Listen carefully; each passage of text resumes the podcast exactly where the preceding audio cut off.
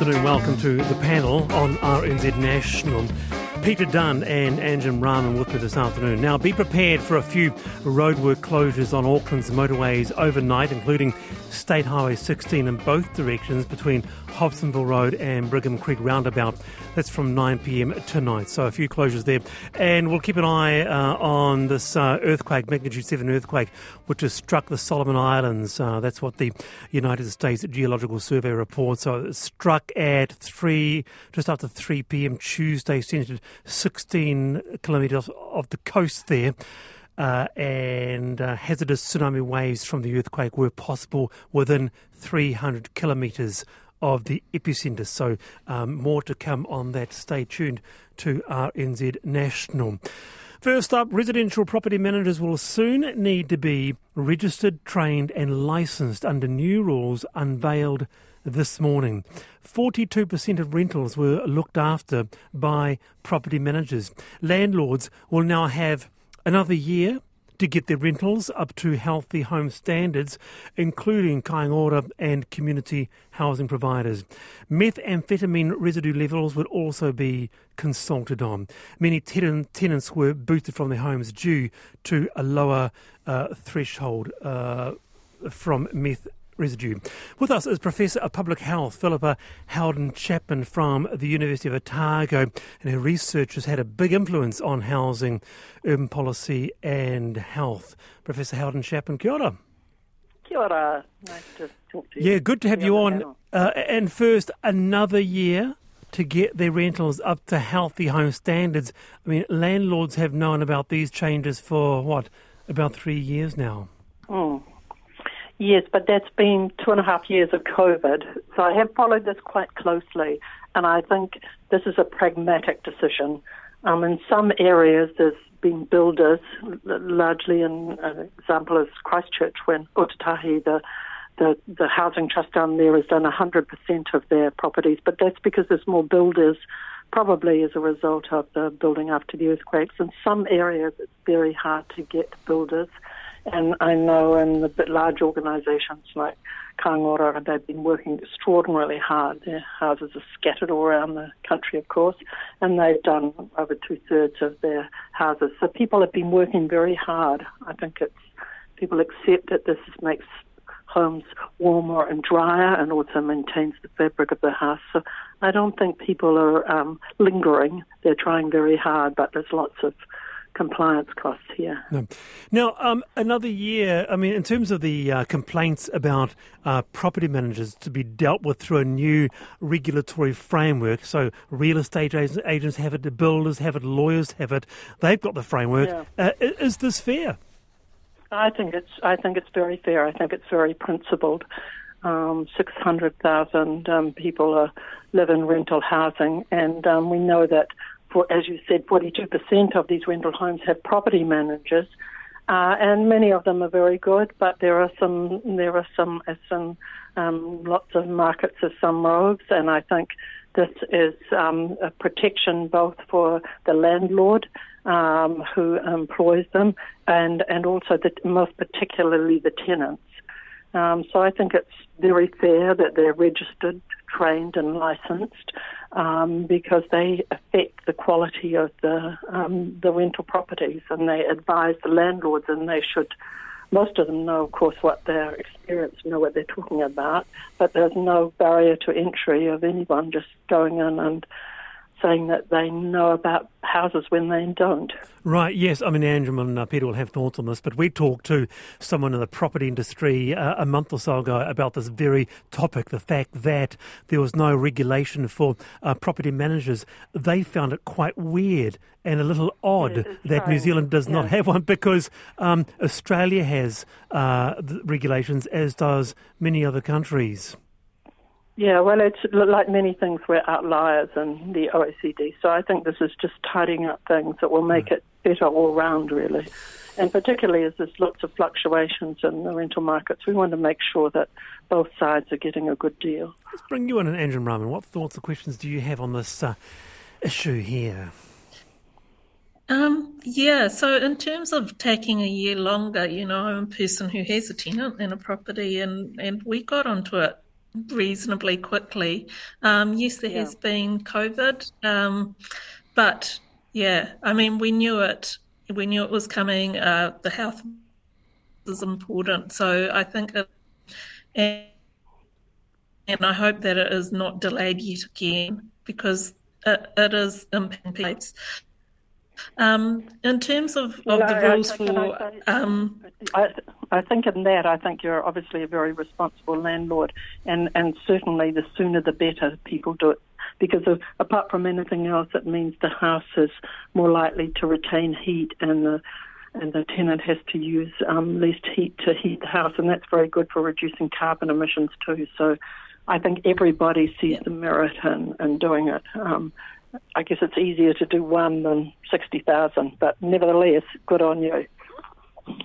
Yeah. yeah. And then the other thing I wanted to say is, as a chartered accountant, you know, I'm used to having lived by a code of ethics um, and yeah. professional rules and regulations. And honestly, cannot see why this group of people would not have that and having a formal complaints procedure. Um, tenants are so vulnerable. You don't want to get a bad reputation, particularly in this housing market. And so making that complaint gives you the bad reputation. And so we absolutely need protection. Yeah, I absolutely agree with you. And of course, some property managers are in industry associations, but most aren't. So there is already an anomaly between um, those two. So I think it's good to standardise that. I think it's a principled decision. Peter Dunne. Well, I, I declare my hand. I don't own any investment property, so I'm not a landlord, no vested interest here. It seems to me that the key to this reform is actually the regulation of property managers, uh, given the, the, the, number of properties that they uh, have oversight of. And I, I, wondered, Professor, whether going along with that, uh, Philippa, we know each other. Yes, we do. But I'm, I'm, being very, I'm being very proper. But I wonder, Philippa, whether knowing, um, sorry, you've now thrown me off track. given, well, you, given, the, given the regulation that's coming in, yeah. The consequence has got to be that creates more certainty for tenants. Yeah. And does that automatically follow? Because because otherwise it's just regulation for the sake of regulation. But it seems to me if you've got right. a situation where the you know the tenant knows where they stand with the property manager, so does the landlord, and they know what yeah. it is they're working towards achieving, then that's a big step forward. Yeah, I think that's true. And I remember the the property manager can stand in as a proxy to the landlord, for example, in the tenancy tribunal. Mm.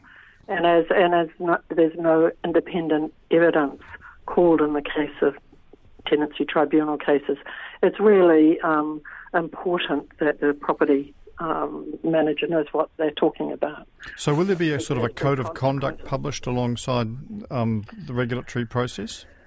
Yeah, I presume a code of ethics, and so everybody knows where they stand. So yeah, I, I, think that would be like any licensing. Yeah. Um, they right. require training and um, and being registered and so forth. Philippa, I want to I want to address this issue here. This, this I found this very interesting. This uh, the announcements made today.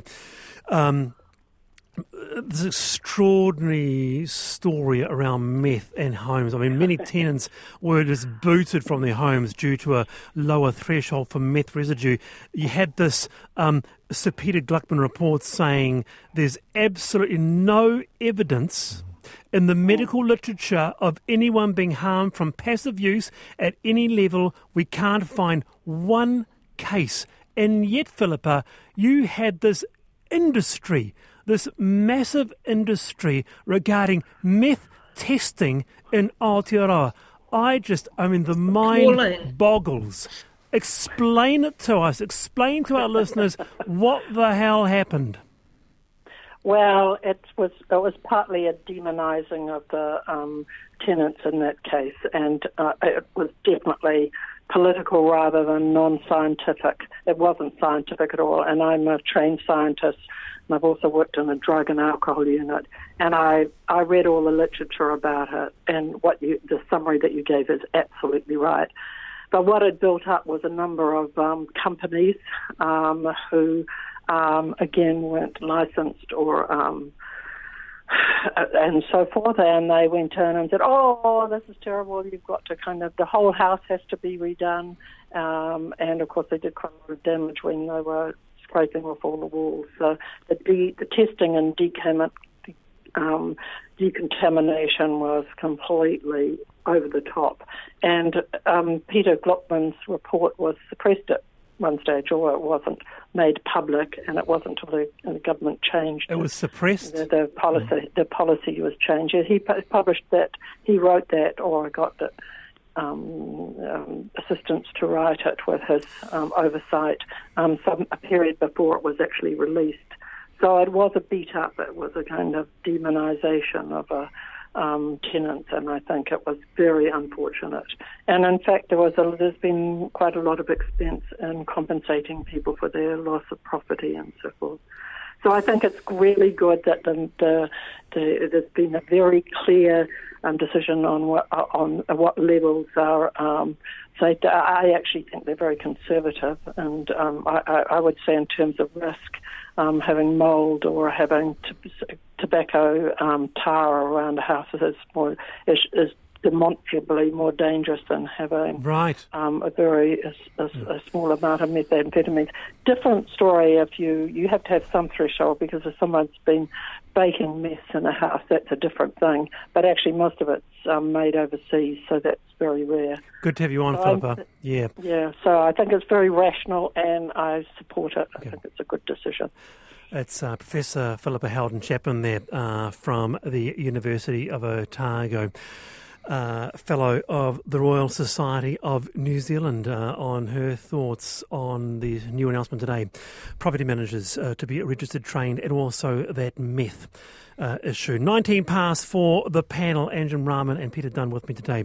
The government has watered down its proposed hate speech reforms after more than 19,000 submissions during consultation, with the government landing on one change on incitement towards religious communities, calling the Law Commission in to look at a wider range of groups. In the wake of the March 15 terrorist attacks, the government accepted recommendations from the Royal Commission of Inquiry to amend hate speech laws and create hate motivated offences. Greens Justice spokesperson Golriz Ghahraman said it was dangerous for the government to leave out rainbow, gender, and disabilities communities from law changes to discuss with this, uh, and I'm sure our panel will have uh, views on this too. Lawyer Graeme Edgeler. Kia ora, Graeme. Kia ora. This has been years, hasn't it, of back and forth and been passed through, what, three different ministers? What are the possible changes? How are you viewing this?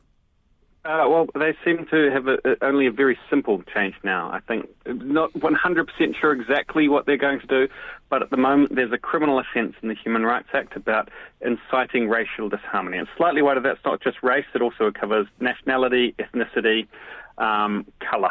You know, sort of old sort of words. Um, right and they're going to add religion to that. Isn't so a, a lot of the other changes that the Royal Commission might have recommended, uh, things about changing the, the threshold for before you committed the offence, uh, that doesn't appear to be their proposal, or increasing the penalties, uh, that also appears to be gone as well. So it's just adding that one extra ground religion to uh, to the list we already have, which is colour, race, ethnic, or national origin. Okay, well let's bring our panel straight in on this one. Uh, Anjum Rahman, your uh, your your your views uh, around this. Yeah, so um, obviously we I um, have some history on this. So uh, my first time of submitting around the hate speech laws was back in I think it was 2004 when the then government held a hate speech inquiry. Um, since then, been involved with the um, reference group with the Royal Commission while that was ongoing. Um, I think it's incredibly frustrating. Our hate speech laws are weak.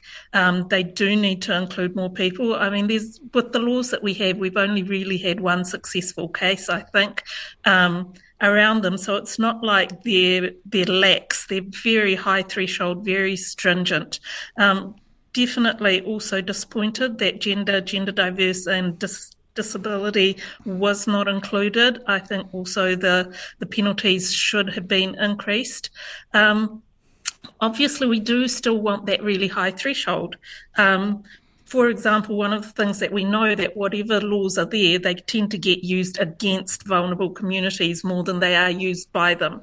So we don't want weak laws. We want them to have a high threshold anyone should be able to disagree about religion, criticize religion, um, say that nobody should believe such things.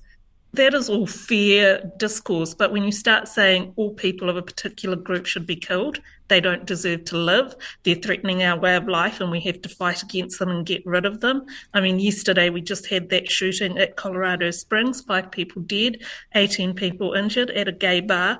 Um, those kinds of events happen because of stochastic terrorism, where there is a lead up that dehumanizes those people and makes violence acceptable.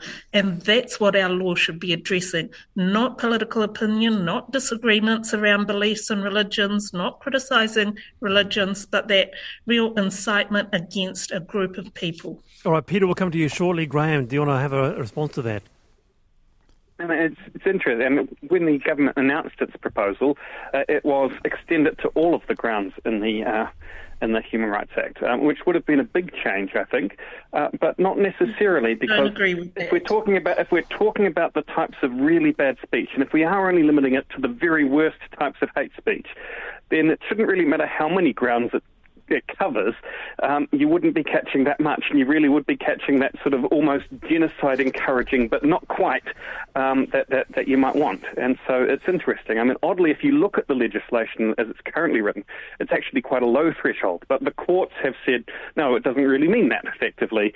And so even sort of inciting ridicule is enough. And you know, you should be able to ridicule people. You know, a lot of people might be you know certain you know, Christian sects or things like that, you know, Scientology or Gloriavale or something like that, where people should be able to be forthright. Um, the courts have been sort of on, on, on supporting us and saying, no, no, no, that's all of that's perfectly proper. of course, it right. only deals with race at the moment, so um, you know that's a, you know, it sh- should be it should be a high threshold. Anjum, we will come back to you on what Graeme just said there. Just bring Peter in. I think the threshold is the key. And I think that the problem here is the Labour Party's been talking about hate speech law, as Anjum said, for nearly 20 years now. And when it had the opportunity, it put, a, put out a proposal a few years ago that went far too far. It's now come back and produced a damp squib. I think they really need to go back to the, the grounds that were set out by the Royal Commission, set an appropriate threshold, make it clear that, that um, harmless banter, satire, those sorts of things are not covered, but insightful, hateful speech is covered, and then move from there. At the moment, just this whole situation just looks farcical. All right, Anjum. Yeah, uh, I mean, it is incredibly disappointing. And when you think that objectionable material carries for, a potentially 14 year sentence, for them to not even move on the um, the penalties is is just incredibly disappointing. Um, uh, yeah, I don't know. I just I'm just feeling really frustrated about the whole situation because hmm. ultimately, you know, it, it is again, it's people's lives at stake. I just went to an event on Sunday night in Tauranga where I spoke a comedy event to support the rainbow community there who had their centre burnt down. Like this this stuff really does cause harm. Graeme, let's come back to you. Can you just respond to that and give us a reminder too what's the law actually for? What will it do uh, more of that existing laws won't do? I mean, as I believe, the law is clear that inciting racial disharmony could be met with a $7,000 fine or three months in prison. Yes, uh, and if you're inciting violence in a particular way, you know, actually encouraging violence, that does have you know possibility of prosecution for incitement under the Crimes Act. So this is it's sort of a step short of actually inciting violence, um, sort of inciting hatred, which then might lead to someone else to to incite or, or, or, or do violence. And so uh, it's sort of a it's a very small area. And when you hear sort of overseas cases of hate speech uh, even in countries which have very similar laws to ours in New Zealand, like the United Kingdom, often what you see are prosecutions for things they call hate speech, which aren't actually under their hate incitement provisions. And Anjuman was right, I think, when she was talking about, you know, the overseas experience, particularly in England, is that hate speech, the real, like this particular offence, hate speech laws, they're often used in the UK uh, against sort of Muslim imams rather than against people speaking out against uh, Muslims or, or, or, or other sort of minorities. And so it's one of the things to be very careful one of the things we really need to worry about with this sort of law change is that we don't accidentally you know, criminalise far too much. Can you? What do you think about it, Anjum? Do you think that um, we have? I mean, these. Uh, do we need to remind ourselves why we started talking about this in the first place? You know, the wake of March 15, the terrorist attacks. It just extraordinary horror there, and it was born out of that. Do you think that over the last three years we've kind kind of lost our way of what the core focus actually is supposed to be? Yeah, I, I think people do lose focus. Let's remember, you know, on it, and people have got a case against Facebook, and Facebook have actually admitted that their platform was and contributed to the violence there. There's certainly concerns around what's happening in Ethiopia and Tigray and the uh, role of social media around that dehumanizing, making that violence so much more acceptable.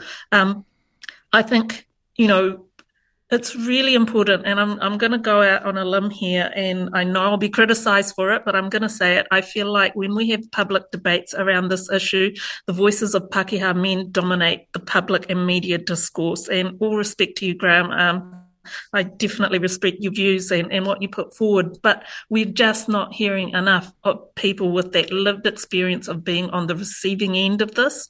And that needs to be in our public discourse and media discourse so much more than it is right now. Graeme Edgeler, kia ora. Thanks for being with me this afternoon. Do you, Graeme, are you still there? Yes, I am. Do you do you want a final? Do you want do you want to say something to that? No, I mean I, th- I think that's right. Yeah. I, I, I come to this as a lawyer, and I can tell you the law and how the courts do it.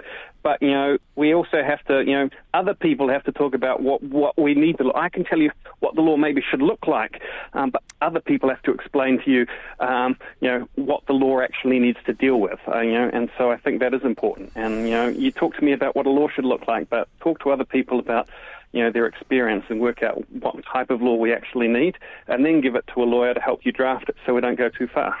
All right, Graeme, thanks for being with us this afternoon. And Jim Kyoto, thank you very much for being on the panel and uh, sharing those thoughts. I just want help, help us understand, help us the, across the country this afternoon, Anjum, final thoughts to understand this issue better because it's becoming very political. Uh, it's it's becoming um, hard to see any way through it actually, and I don't know what the uh, end result's going to be. Yeah, I think you know people have legitimate fears that they they can't be awful, they can't say mean things, um, and you know, they can't cause offence. Yeah, I think you should be able to cause offence. I should be able to criticize you um, and say things that you don't like. That's that is not the issue here, and I think that's where people get hung up. Oh, I won't be able to say this anymore. I won't be able to say that, or you can't say anything anymore. You can still say stuff right? And and these laws are not about you saying stuff and being offensive and so on. Um, there needs to be a much higher threshold than offence. Um, and we, when we're talking about dehumanising language and and that real call to harm uh, communities, um, that is another level. Like we are okay. talking about another level, and we really, uh, personally, and I know a lot of people, we we want the ability to be very critical we do. You're on the panel. Anjum Rahman and Peter Dunne this afternoon. Your thoughts. You can email me, the panel at rnz.co.nz.